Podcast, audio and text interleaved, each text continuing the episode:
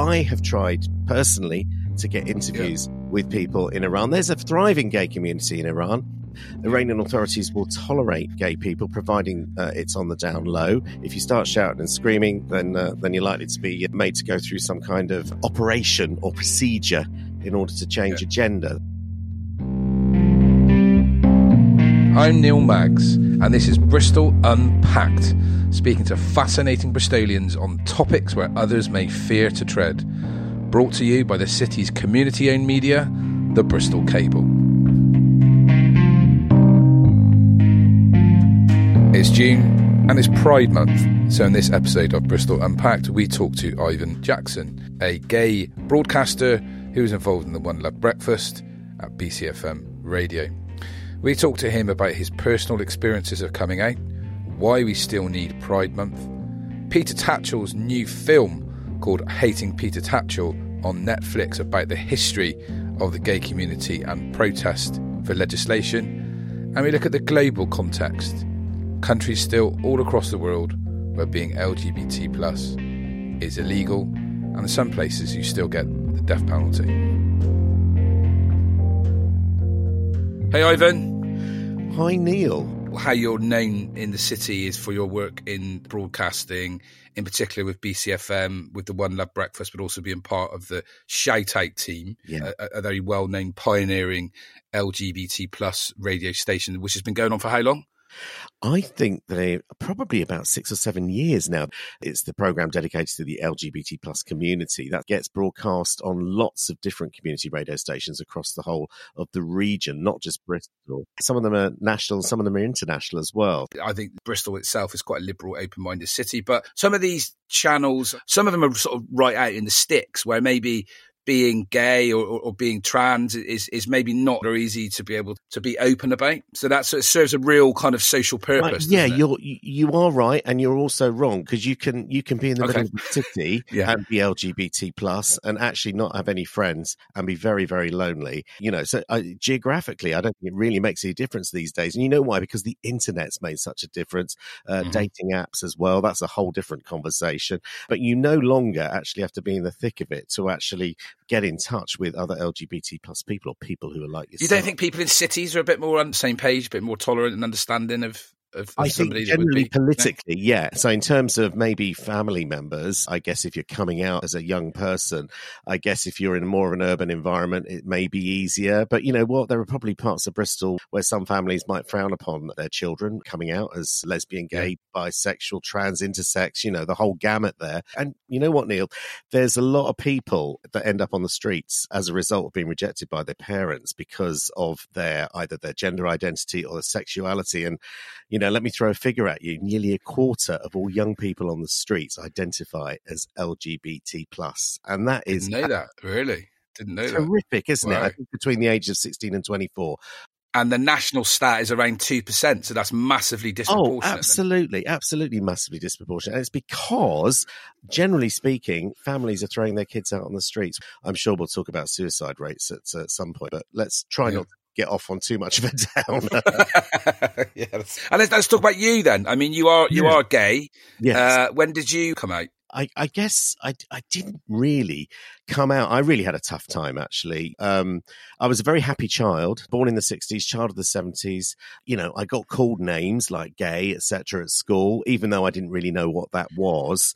And it wasn't until I went to university that, you know, I, I guess I realized that um, something was different about me. At the same time, politically, because of what was going on around me, I suddenly became very, very moody, very, very depressed about it because, you know, we had Margaret Thatcher in and and being mm. gay was was uh, was not the thing to be. You know, you were told all the time that um, it, it, you know it, it, was wrong and you shouldn't be. You know, I was at university in the early eighties. Section twenty eight came in in the late eighties. Yeah, just explain Section 28 because some people might not yeah. know what that so, is. Yeah, that was that was the piece of legislation that uh, the Thatcher government brought in that bans the so-called promotion of homosexuality in schools, and as a result, basically the teaching fraternity and sorority they they basically clammed up. Everybody was frightened of their own shadow. They didn't want to t- teach anything to the kids for fear of being sacked. So that was the Yeah. kind of atmosphere. So it wasn't an atmosphere that was conducive and supportive for people no, coming no. out. So if you were tentative about it and a bit nervous anyway, it would kind of add to that um, sense of trepidation a bit. Oh, look, look, look, let me be completely and utterly upfront. I was one of those, um, I was one of those statistics that tried to kill themselves, you know, to, uh, overdosing Okay. on, on pills. So, you know, this, this was in my late teens, uh, Yeah. 19, 20. And, you know, you still had to be 21 at that stage in order to have a relationship, but there was no equal age of consent. So even if I, Mm. even if I had the nerve to come out, I would be, I would be committing offense if I was to take part in any kind of sexual activity. So you can imagine the thoughts that were going around my mind. I just want to unpick that just a Yeah. touch. So it's almost like this uh, any a sense of it being incongruent, of not being able to be who you really are, leaves you with no way out.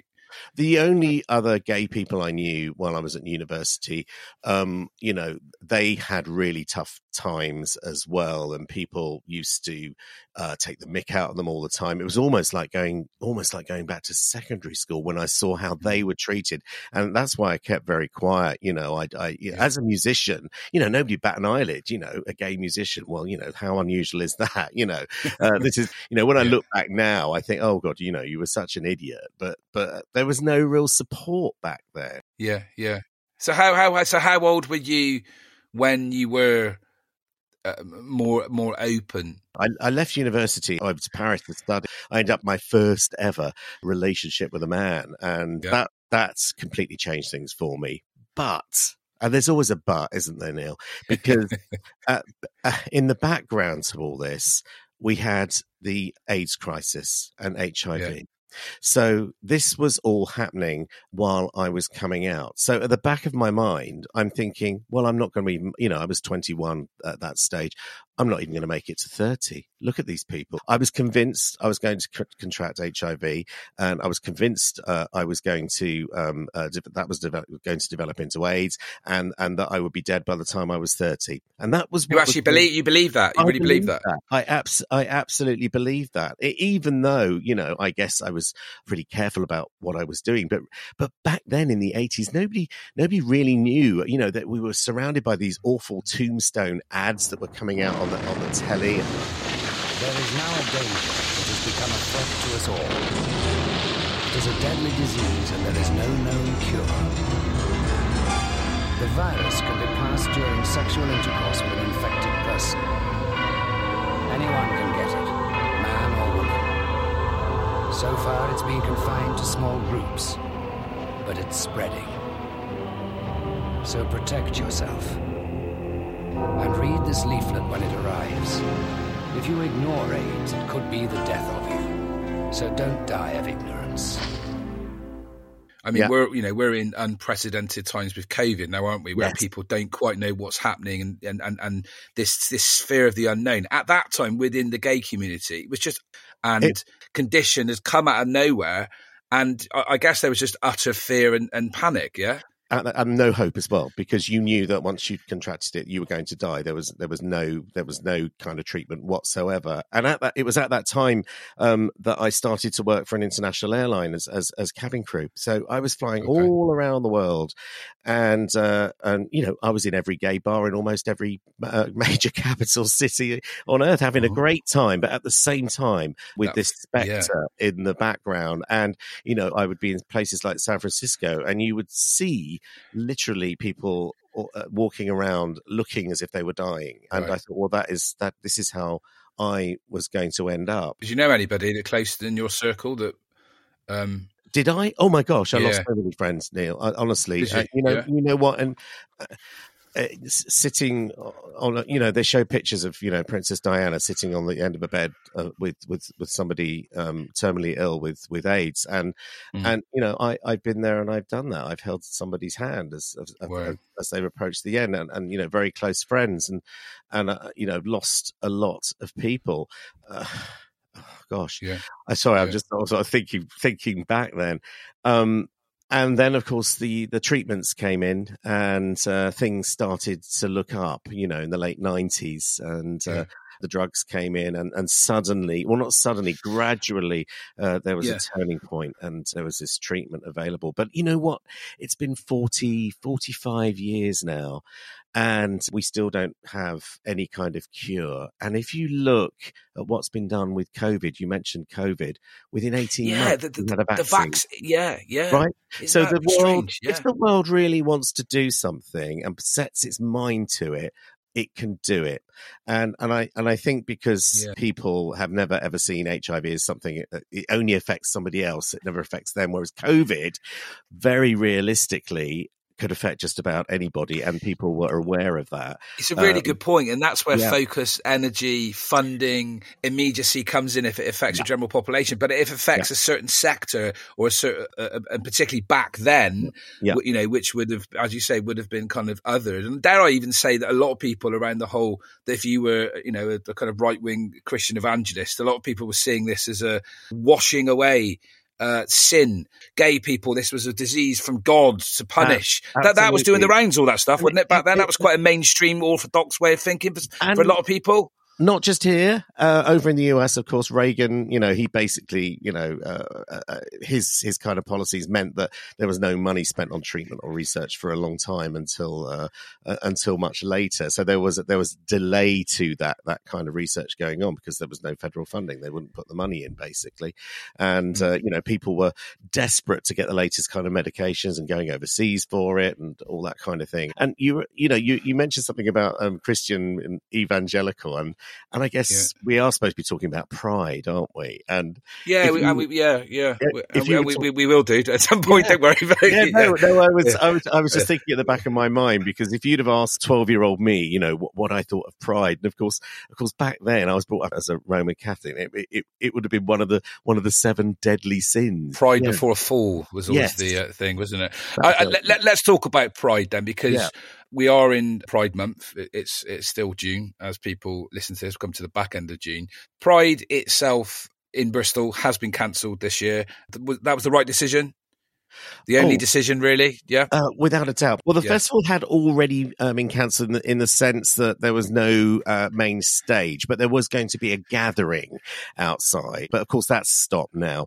But Was that going to be up at the Downs this uh, again? yeah. that- no, that was going to be over at uh, Castle Park, actually. Back at And- Castle Park because it moved, didn't it? Move from Castle Park to the Downs. did, Yeah. and it's been uh, phenomenally successful the last two years when it has been there. I think the last big pride up there was uh, about forty thousand people came Right. to the city, which is amazing. But of course, we're not just talking about one day now. Back in back in the early seventies, it was a, it was a march, and, and that was it. You know, and a, a few drinks in the park and and that kind of stuff. Now in Bristol, the Pride celebrations last over two weeks with cabaret nights, comedy nights, uh, dog shows. We even have an LGBT plus film festival. And let's talk about the history of Pride. Yeah. a lot of people listening will know, but uh, there'll be a lot of people that don't.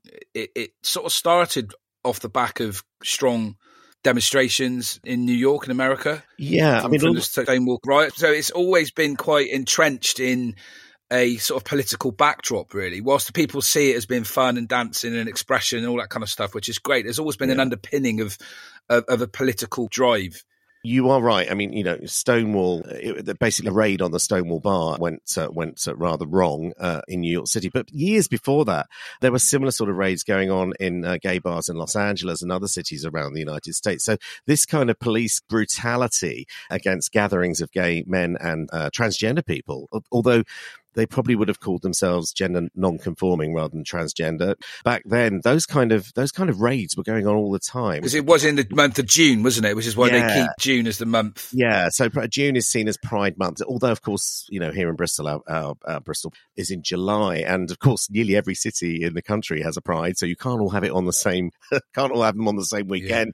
So it kind of spreads across June right the way through to September, depending on what city you're going. Uh, the first Pride March took place in 1972, I think, and in Bristol, I think the first one was held in 1977. Yeah, and then there was a gap, yeah. wasn't there? There was a gap for some time and when it re-emerged. I can't remember the date. That was in the uh, the two thousands, I think. So right. there there was a little bit of a gap. Um, and you know what? I can't actually tell you why. I think because um, these sort of gatherings get bigger and bigger and bigger and bigger. And over the years, Bristol Pride has become absolutely massive. It's a free event, and uh, free yeah. events need funding. And if you're yeah. going to fund stuff, you need you need money and you've got to ask yourself well where's that money coming from? There's only so much tin shaking you can do. Now the lgbt plus community has always been brilliant at raising money but there comes a point there comes a tipping point where you've got so many people the logistics mean you know you've got to have loads of toilets you've got to have policing and all that kind of thing. It costs money. So that is when you venture into the world of corporate sponsorship and that comes with its own caveats as well. Mm. But but I want to talk a bit about the gay community now, or the LGBT right. community. And there's this yeah. sort of it's kind of a bit of a myth um, that you speak with one voice, which is obvious, any collection of people. But what I've been watching, it was you that put me onto it actually, a film on Netflix at the moment called Hating Peter Tatchell. And that kind of goes into kind of rivalry a little bit between different attitudes to being gay through this whole process of late 60s, the 70s, the 80s, into, into the 90s and now. And this whole thing that I got to be honest, it was quite new to me. It's almost like this gays against queers thing, and there was a sort of like yeah. two communities sort of battling against each other. One being more, I guess, uh, being around this political drive to change society, and other people just saying, "Well, I, I want to just live my life as a, as a gay man or as a gay woman. I don't need to change everything and be out on the streets being radical and protesting." There was a, almost like a cultural divide between two sets of uh, of, of, of people within the gay community. Well, let me draw a really simple and up to date analogy with that, uh, and that's yeah. in uh, say with the uh, the Colston issue and the statue. And you know, some people love the idea of that direct action and dragging that statue and plonking it in the harbour, and others were thinking, "Oh my God, this isn't the right way to go about this." You know, we should be there should be more negotiation and and that kind of thing. So you can see these kind of partisan attitudes sort of coming to life, and and with Peter Tatchell, he generated exactly uh, that kind of division in the uh, LGB community. I guess that trans people the T was added a bit later. Yeah, the, yeah, the T yeah. was added later. You know, because yeah, yeah well, well, let's part that for now because I want to get into that a bit later. I think so, that Tatchell. I mean, you said yourself that you didn't really like him when Chris Amos. I, I, I uh, interviewed Chris Amos, the director of the movie. I said, well, what's it called? He said, it's called Hating Peter Tatchell. And I said, oh my goodness. I said, I can completely understand why you've called it that. I said, because although hate Great is a title. strong word, uh, yeah, I had an immense dislike for Peter Tatchell when I was growing up because all I wanted to do was hide. I didn't need somebody, mm-hmm. I didn't need somebody talking for me, you know, doing all this direct action and stuff and shouting from the rooftops. And, uh, uh you know, for me, I, I didn't need that. I just wanted to get on with my life quietly. I didn't, he, who is this person speaking? Well, he would out people, wouldn't he? He would actually, well, uh, uh, yeah, target right. people in in um, uh, politicians or sort of uh, newspaper magnates, and and and would yeah. uh, would see that if particularly if and his defence was particularly if you were in a position where you were setting legislation and you were opposing legislation um, for a gay rights, that actually. Um, you're you're leading a double life and you're a hypocrite. And he would he would you know he would leak it to the press and it, and I would do like a big because uh, uh, a lot of stuff he did was sort of direct action outside of a, a business sort of big kind of causing a stink. So the press pick up on that. A master operator at how to get a kind of cause uh, and get a, a focus and, and, eyes and ears on causes. But actually, the argument would be that is it, it was it and is it is right to do that and you know what? Uh, and to this day, you will still find people saying, under no circumstances should you out anybody, no matter how heinous they are and how obstructive and whatever they've done or hypocritical, you shouldn't do that. Whereas others would say, well, actually, you know what? If they're if they're gay and they're blocking, uh, you know, blocking legislation for say LGBT people to adopt, or for you know, and they're and they're married to a woman, say, or they're and they're you know, or blocking uh, equal marriage, or blocking the age of you know equal age of consent, then Yes, actually. And do you think in time, and it's interesting yeah. the documentary, I don't want to give it away too much, that, yeah. that now they recognise the role that he played and how oh, vital that was. And maybe at the time they didn't so much, but he's sort of been on the right side of history a bit. If of course if it wasn't for people like peter tatchell and you know um, there aren't a lot of people like him there are a lot of people that that work like him in the background i guess but you know not mm. as many people have made the front pages or have been uh, yeah. you know abused so much um, if it wasn't for people like him we would not have the rights that we have now i mean you know it, yeah. it, politicians don't don't uh, don't make change it's, it's the people that demonstrate and uh, and and actually politicians are the enablers uh, but actually it's people on the street that actually get things changed. You know, it, it, they're the ones that do the convincing. A lot of young people out there that don't know who Peter is, and you know, fifty years he's been he's been at this, and and yet, um, you know, this is why education is so important, and history and and LGBT yeah. history as well, which is why we have a history month, you know, every yeah. every February. Here. Well, it's standing on the shoulders of giants, isn't it? In in many regards, some of those rights that you know, I would imagine if if you were 18, 19 year old young gay man uh, uh, or, or, or woman now that, that perhaps you wouldn't necessarily some of those things you you might even take for granted a little bit I guess. What we don't take for granted though which I think is interesting is that he still is quite relentless and you know people in his campaign I think well why are you still doing this? Is because he seems to have a global lens to um, LGBT plus issues. And whilst we might think yes things have moved on legislative wise in this country. You know, it, there are still 70 countries globally um, yeah. where, yeah. where, where it's illegal, and there are 12 countries in the world where being able to still can receive the death penalty. I'm going to read those are Yemen, Iran, yeah. Brunei, Mauritania, Nigeria, Qatar, Saudi Arabia, Afghanistan, Somalia, Sudan, and United Arab Emirates. Yeah. One thing that Tatchell has done a bit, and this is where it gets controversial, where where you have, I guess, a clash between what I would call cultural relativism and universal human rights. And obviously, he's very much in that camp, which is universal human rights transcend any kind of issues of culture. A lot of yeah. those countries are Islamic countries where Sharia law is is orthodoxy.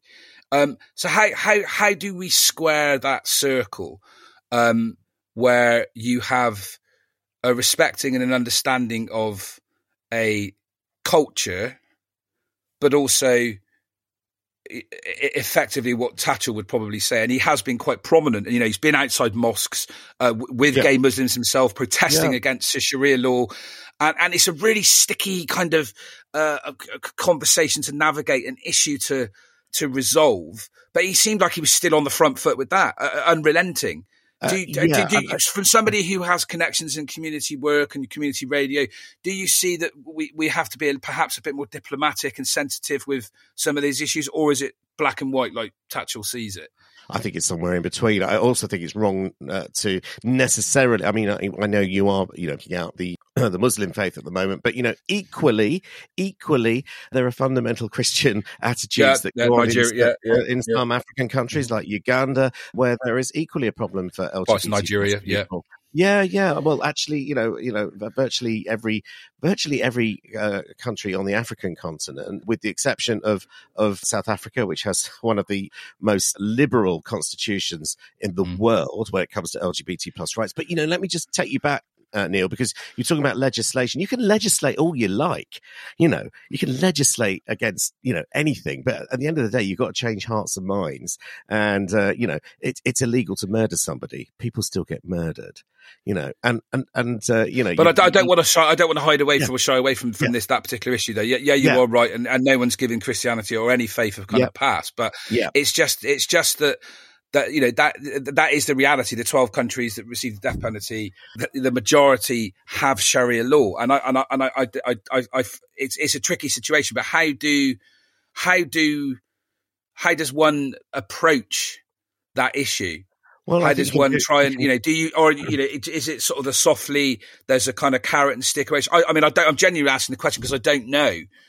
Well, I think you do it from without, and uh, you know, as you pointed out, you know, there are LGBT plus um, uh, Christian groups, uh, there are LGBT plus Muslim groups, and Jewish groups here in the UK, and uh, often they will make contact with people overseas. I have tried personally to get interviews with people in Iran. There's a thriving gay community in Iran. Um, Yeah. Yet the uh, Iranian authorities will tolerate gay people, providing uh, it's on the down low. If you start shouting and screaming, then uh, then you're likely to be uh, made to go through some kind of uh, operation or procedure in order Yeah. to change a gender. That's been known in in uh, you know I'm just picking on Tehran in particular. So I think you have to do these things from the outside and and uh, and work your way in. I think um, there's organisations like the the uh, the milk organisations. Harvey Harvey Milk, uh, Stuart Milk uh, chairs that, and they do precisely what you're talking about, and uh, Mm. uh, and and try and with this softly softly approach to approach groups within uh, countries that uh,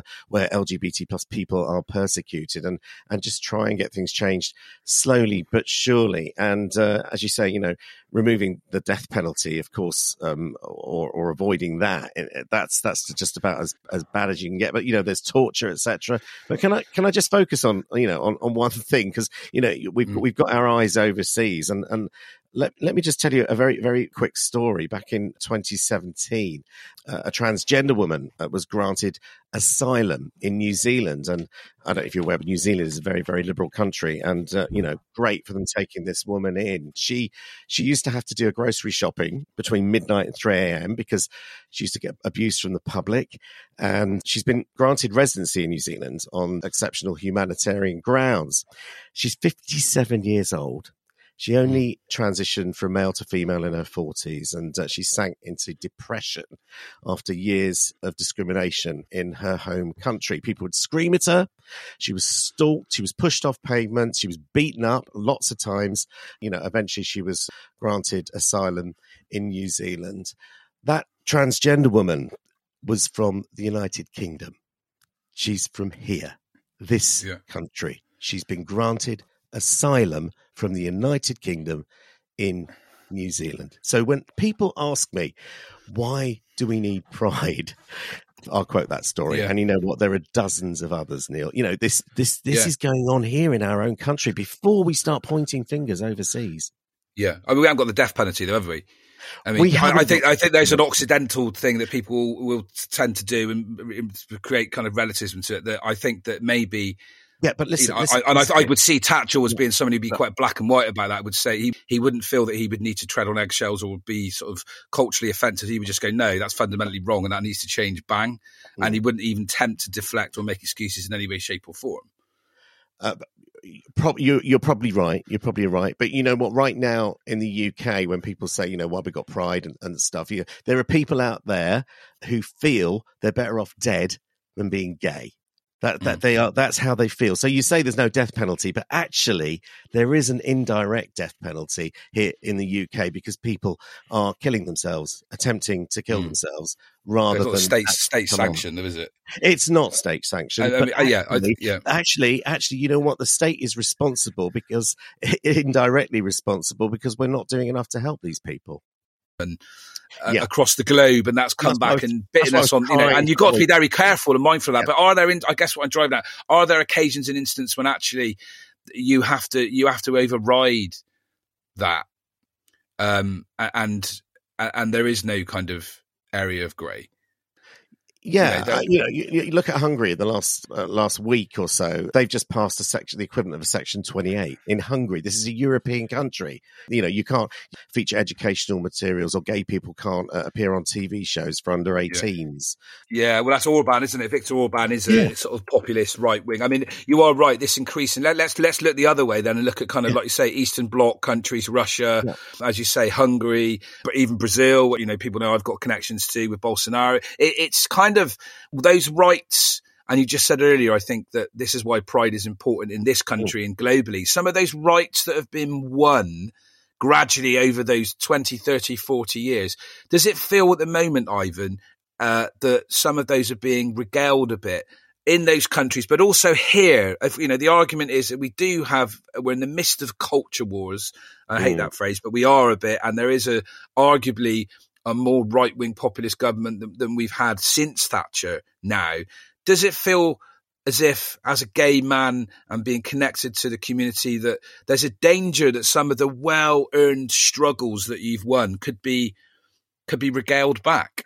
Oh, definitely. You know, you, you know, fighting for your rights is one thing, but you have to fight to keep them as well. And you just only have to look across the Atlantic to the United States, where, you know, where LGBT plus couples have been told that um, it's perfectly okay for Catholic adoption agencies to refuse them service. You know, things yeah, things yeah. like that, and it's a it's a chip chip chip type of thing away at, at, at, your personal rights. And and you might think, well, actually, I'm married now. I'm married to another man. That's never going to change. Yet we've got a we've got a majority right wing Supreme Court in the United States that might, at some point in time, start considering whether same sex marriage is valid. What happens? Happens in the United States, gradually it mm. trickles across the Atlantic and ends up over here. We've seen that with the uh, toilet wars when it comes to transgender people. That started yeah. off in the United States and that's now raising yeah. its head here. Just jump in for two seconds to pause the chat to tell you about the Bristol Cable. We are a cooperative, a membership organisation, and people get to have a say about the direction that the organisation takes. So you can join us. You head to our website. You can pay a pound. You can pay five pound, a tenner, whatever you want to pay a month, and become part of shaping a media in the city. Also, while you're there, do subscribe on podcasters. It's on Apple, Spotify, Acast, and, and a few other ones to the show. There's lots of stuff you can go and listen to back old episodes, and it means that you know when we've got a new one out every week, it will drop into your podcasting feed. Cheers. Back to the chat. Um, let's talk about Transcend. You've, you've, you've mentioned it a few times in, in the conversation. Mm. And you can go to a number of different directions. This we, we've had Steph on the show, who is a member of the Shout Out team. I had, a great chat with her about her kind of experience. Mm the the LGBT the, the, T. Let's talk about when the T was added, which is uh, according to Wikipedia, 1988 was the um, the oh, first oh, use. In the, yeah, yeah, in the USA. Mm. And the Q was added in 2016. We'll park the Q for, for five minutes. The T, not everyone was happy with the T being added. Is that because obviously sexual orientation is different than gender? So did some people kind of feel that it shouldn't have been kind of lumped in with uh, people that were gay and lesbian in, and bisexual yeah, in the early days? Yeah. Um, well, yeah, yeah, and you know, if if if you if you're talking about Stonewall, of course, they they only added the T. You know, they're, they're the sort of the, the organisation everybody looks up to uh, when it comes to uh, LGBT plus rights. Um, they they only added the T to their kind of remit just a few years ago with a change of a change of leadership there. So you know, we're not talking about yeah. the 80s, we're talking literally a few years ago. In so terms yes, of official are, recognition, yeah, yeah, yeah. So you're right. You know, uh, sexual orientation obviously is different from gender identity. They are two different things. But you often find that transgender people, the journeys that they have gone on have been very, very similar journeys to those of the LGB communities as well. And uh, you will often find that transgender people, a good proportion of them also identify as lesbian or gay as well. Yeah. So at the end of the day, I, I guess um, they have been brought in, and some people don't like that.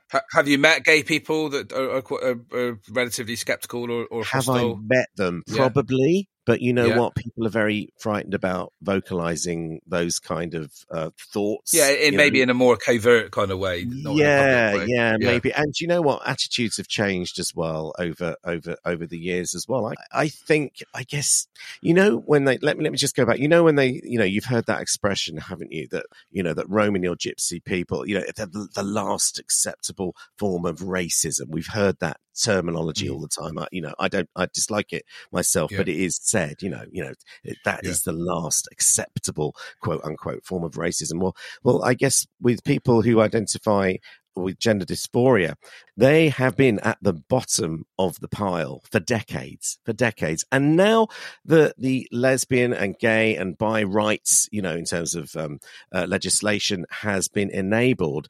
I guess the only part of legislation that's left now that needs to go through is those regarding self identity and the, and the transgender laws as well. Yeah. You know, we've had the Gender Recognition Act in 2004 that allowed transgender people to get the birth certificate changed, basically. You couldn't mm. do that before then, but they still have to jump through hoops in You've order... got to go to a board, haven't you? It goes oh, to like yeah, a, yeah. a, kind of and all these fruit, all these kind of hoops. Whereas there are other other countries, particularly in Europe, where you can self identity. I want to talk a little bit about language, if that's all right. Um, okay, yeah. I, because I, I, I, kind of I, am mindful of repeating a lot of the conversation me and Steph had as well, but I also think right. it's important to yeah, and, and I'm not transgender, so you know, yeah, to also also to broaden that a bit. That what yeah. I, I'm I'm also mindful that there is language has shifted and changed. You know, we've now we're now in what 2021, and you, you know you've got things like uh, pansexual, genderqueer, non-binary. For people outside of the community, can you can you see that it's perhaps empowering and recognizing inclusive and diverse and great people can can feel a bit confusing and a bit oh. perhaps even intimidating for some people and maybe they don't always in good faith they don't really understand it or they might say the odd word wrong and and and but and that's kind of okay I find it confusing. I find it intimidating. Okay. And, um, okay. you know, yeah. so I totally get what you're saying. Absolutely. And I've misgendered people. Um, I've done that, not deliberately, obviously. Uh, you know, yeah. I've used the wrong pronoun with people, especially with people who are non-binary. That is people who don't, re- don't identify as either male or female, um, or they're somewhere on the spectrum. And I've used the wrong pronouns because it just slips. And, and you know what? people who are not binary or who are transgender, they don't mind if you get it wrong. It's when you deliberately go to try and um, misgender them that, that, that, that is when things become offensive and, and uh, unreasonable. I think everybody makes mistakes. Everybody's on a learning curve. And I think it's only recently in the last few years that yeah. we've kind of come to the understanding that that gender is really on a spectrum rather than yeah. uh, being binary, either male or female. And just as you, Neil, might know deep down, you know you are a heterosexual man. So you know what your sexuality is. You feel strongly that you're a man. Somebody else might have your, your, physical attributes, but might feel equally strongly in a different kind of way. And if you can kind of picture how you feel about yourself, how that other person feels about themselves, then mm. maybe you can try and get into their mindset. It's difficult to walk in other people's shoes. Yeah. It always will be, but getting into that mindset's important. Yeah, let's take that as given then that it's okay to make a mistake. It's okay to yeah to misgender. It's okay to get the wrong word. It's an innocent kind of mistake. I I do uh, to play devil's advocate because I think it's it's useful to to see how other people think and how they approach these kind of subjects because this is only how you you know build bridges in conversations that people have.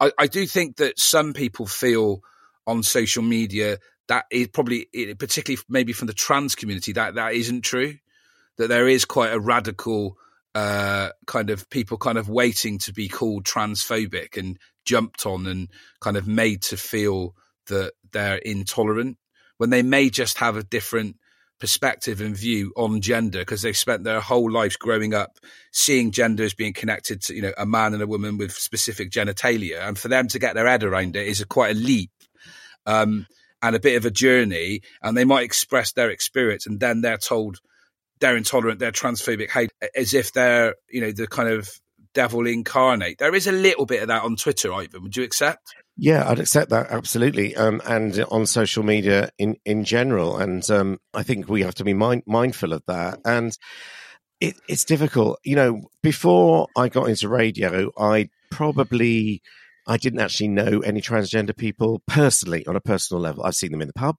um, yeah. um, uh, you know, uh, possibly identify them. And there might have been others that I had met, but not had not known that they were transgender. I think there's a there's a subtle difference between embrace accepting, embracing, uh, even if you don't understand someone's sense of who they are and respecting that. I think where some of the kickback has come in recent times is, is particularly is, is funny enough is around language and what you cannot cannot say. So there is mm. a, a group of people uh, or academics or people that hold a view that would be probably called transphobic, but but they would push back at that. That feel it's more about the fact that they are that what what effectively is a kind of a small percentage. I think it's about one percent in in the UK. It's become suddenly trying to change dominant orthodoxy and language, and we've seen an example of that in the press in the last week where we're talking talk about Stonewall, where Stonewall Ooh. are now talk, talking around and saying to schools should no longer use the term boys and girls, which has caused, you know, the the Daily Express and the Daily Mail have loved that because that's given Oh, them something to yeah, stoke yeah. things up. Yeah, But but it's a but it, it touches an interesting point, which is that there is a difference between somebody fully being accepted as a minority and somebody's rights and sense to be who they are, but then trying to traverse and change the language which has been used for centuries by the majority. Yeah, you know what? Just because something's been in use for centuries doesn't necessarily make it right, does it, or, or appropriate for the for the modern age? I mean, I, I I I think you know it's very easy to jump on Stonewall and say, "What on earth are they doing?" But let me just draw draw a, uh, something really, you know, a simple analogy here. You know, often we say we use the expression "ladies and gentlemen." I tend not to do that now. I don't use it anymore because I know there are people that don't identify as being a lady or a gentleman. In fact, I don't think I identify as being a gentleman. So, you know, I would say, I'm certainly I'm certainly not one either. But well, exactly. Yeah, you know, yeah, if, you know, yeah. if I was giving a public speech, I would say, "Hi, everybody. You know, it's great Yeah. to have you all here," and and just avoid it completely. You know, yeah. and and that's and- okay. That's okay. Yeah. I, I think. Yeah. But is it is it okay for the tiny minority percentage to overrule the majority, which applies to? So if I was a woman. Uh, in the traditional sense, yeah, it, it, as in, you know, I, I'm born a woman and I continue to be a woman, and I've, you know, campaigned and championed uh, for feminist rights. And this is where it's been interesting because you've got characters that were seen as fighting against the kind of the, the male patriarchy, feminist icons that are now kind of being kind of pushed to the side of, of being transphobes or, or being people that are no longer seen as being on the right side of the argument. And they're kind of like, well, I, I have the right to identify as a woman myself because I feel like I am. Do you see what I mean? So why, why should the minority uh, sense of who they are override other people as well? I think Yeah, and and and for some people, it, it that that seems like a, a sudden extreme change as well, and I and I can I can totally understand that. I, I you know, and, and I can see I can see there is a, a wish to be sensitive towards people who are non-binary. I mean, I, do, I don't I don't know about you, uh, Neil, but I, Yeah. I'm finding more and more people are coming out. People that I know uh, personally are coming out as non-binary, and Mm. um, so I know they would appreciate uh, more neutral language, I suppose. And Yeah. you know, let's give a really simple example. There's a lot of women. There's a lot of women that that really object to the word, you know, guys being used when there's mixed company. Hi guys, how are you doing?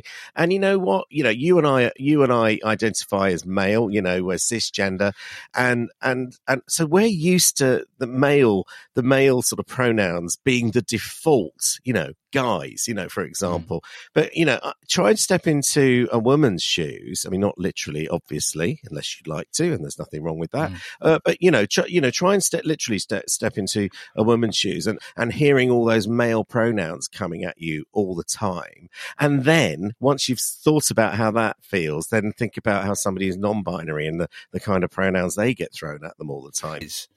I, I, I think Stonewall would have been better off with a statement saying, rather than say, don't use boys and girls, but rather use neutral, inclusive language. So, you know, there's there's ways of expressing things, aren't there? Really, at, at the end of the day, and uh, yeah, you know, because I think this Yeah. stuff plays out. That you know, this stuff Yeah. does uh, play out. There's a political backdrop to a lot of this stuff, isn't there? And, and this stuff does plays out okay in, in metropolitan cities, but I mm, think there are large swathes of the country that kind of see some of this stuff that they don't quite understand anyway.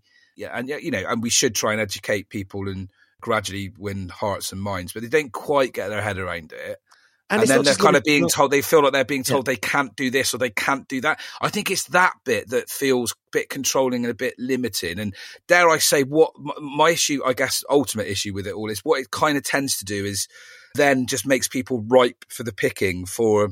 You know, unsavory kind of Yeah, right wing conservative politics, which will be Yeah, there to lap up and exploit that. Yeah, almost there to be. It's almost baiting, isn't it? It is Yeah, almost. yeah. and, you know, let's exactly, not- exactly. Let's Yeah, not limit ourselves to language. I mean, there's also Yeah. things like school uniform, for example, and, and, and what's Yeah. acceptable to be worn, and, and you know Yeah. whether uh, boys, girls, non-binary people, what items of school uniform should they be permitted to wear. So you know, Yeah. this isn't just a you know a one-hit wonder. We're not just you know we, we could focus on on just language, but there's all kinds there's a of whole vast uh, array of yeah, and yeah, I think people would have more range. Well, yeah, I think there's something that's more sort of tangible, perhaps have more uh, empathy or sympathy or anything. I don't know. I think, I mean, even to the the sense of, um, I mean, that has to be the key issue. Doesn't doesn't the key issue have to be more around what we just spoke around the changing of the legislation in the UK for self identification? I think it's uh, where somebody is told, and I've seen this on Twitter and Facebook. You know, mm. Piers Morgan is, is very much one for doing that, isn't he? Mm. He says, you know, about the penguin, I identify as a penguin, is quite mocks that. Is that if you're in effect by denying somebody's right to self-identify, what you're basically doing is denying their existence of who they are.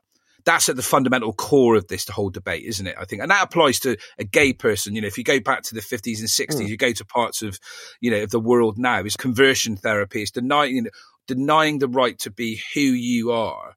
Oh, that's still going on. Um, it's the it's the key and central. I just wonder if I just wonder if these other things are just slight distractions on what is the core real issue here. Uh, those you know the use of that language I, I, guess you know I, I didn't I haven't seen the exact the exact statement yeah well but just generally I just think that it's yeah. kind of you know it, it, for me you you spoke earlier about under stepping in somebody's shoes and understanding that you know, I, you know, I don't come from a from a world that would necessarily understand this. I've been on a kind of journey of of of well, trying to get all? my yeah, haven't get my head around. But what I have found is what what you did say earlier about understanding is that one thing I do know, and I think it sort of came to me like a bolt of lightning. Why would you choose?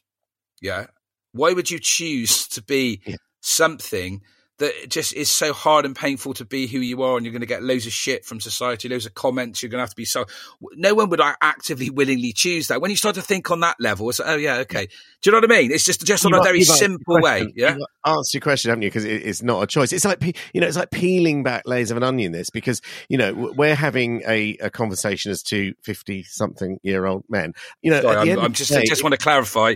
You right, speak for okay. yourself. I am in my early to mid 30s I'll yeah. consider my uh, wrist yeah. uh, flats on yeah. that one.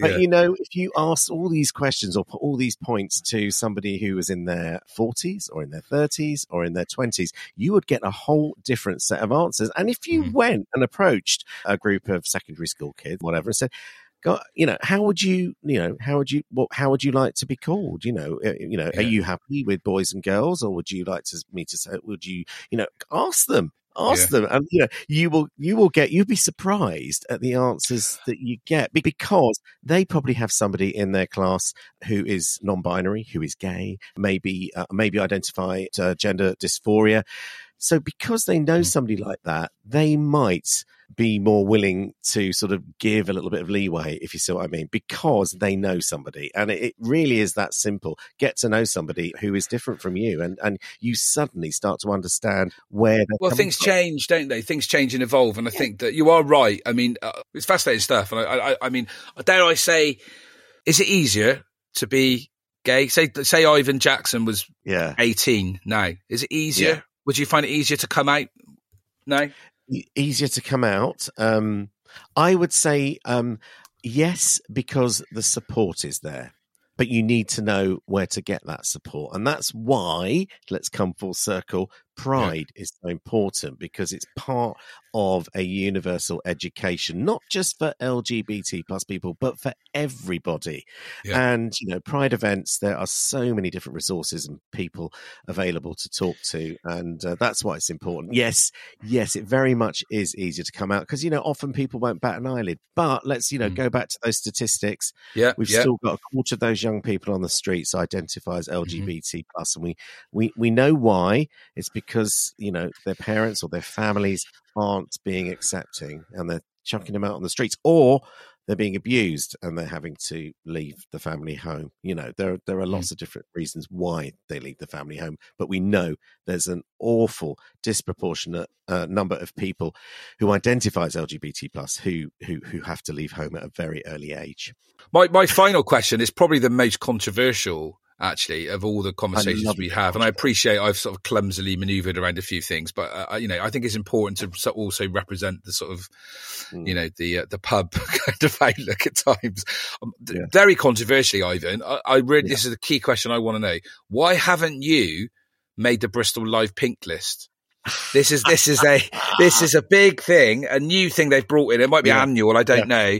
And it's a list of all the most influential people in Bristol from the LGBT plus community. And Ivan Jackson hasn't even made it in there. There's about eighty oh, no, of them. It's outrageous. Actually, it's 73. Now, you oh, think it? Oh, you, have, you've counted it. you You've would have counted it. rounded it up to a nice 100, wouldn't you, Yeah. really? The fact you know Really? it's 73 is quite disconcerting because you've been sat Yeah. there ra- You know what? raging, raging, haven't you?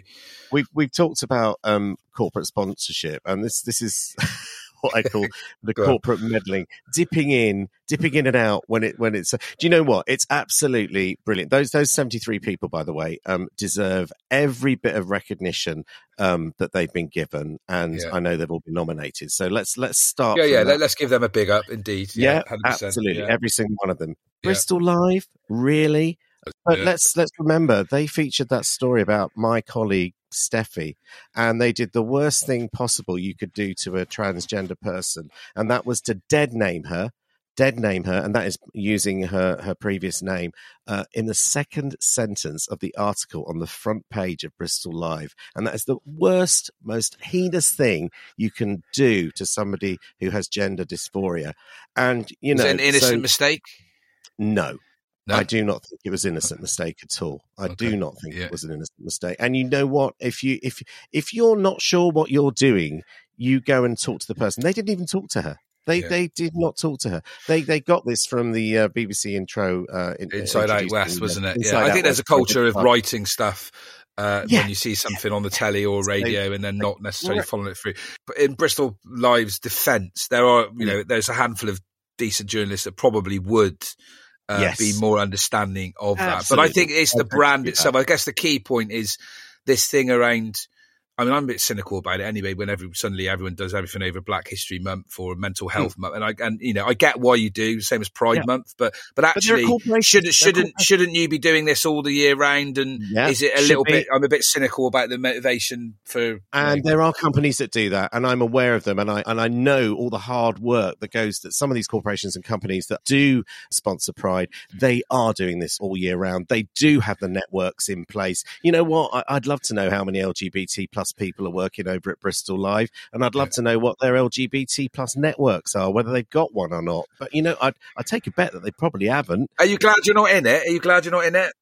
I would be thankful. Um, um, i- you know, if somebody nominated me, I'd be Yeah. really gracious about it and thankful about it. The only reason I got you on is because I thought I looked through that list and I thought I could get him, her, they, him, all of that, and I thought, do you know what? I, I feel sorry for Ivan. I'm going to ring him up because he hasn't made he hasn't made the 73, and I'm going to you know give him a chance to to, to hit But back. you know what? You know? For every one of those 73 people, there are dozens and dozens of other people beavering away uh, in the For sure. background doing stuff as well. And, Yeah. you know, they, they don't, they, you know, those people don't, don't get mentioned. Well, I got to admit, know. I mean, I'm tapped. You know, I'm not. You know, I'm tapped in enough to know who's who a little bit, and there are quite a few people that I did.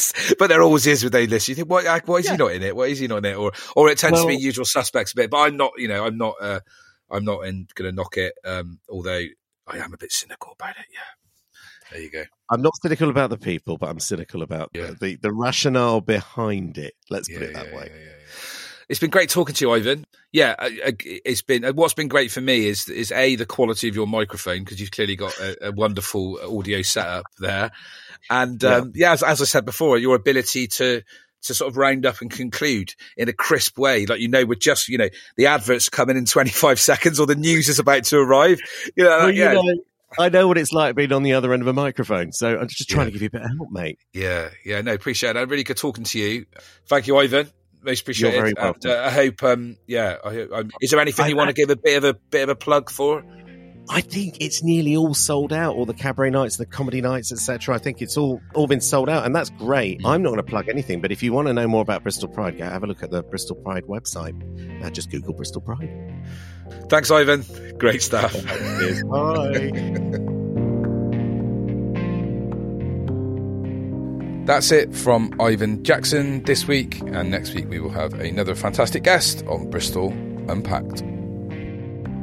Thanks for listening to Bristol Unpacked. I'm Neil Maggs, and a big thanks to Rosa Eaton, our audio producer, Adam Cantwell Corn, our executive producer, and Blue Dot for our music.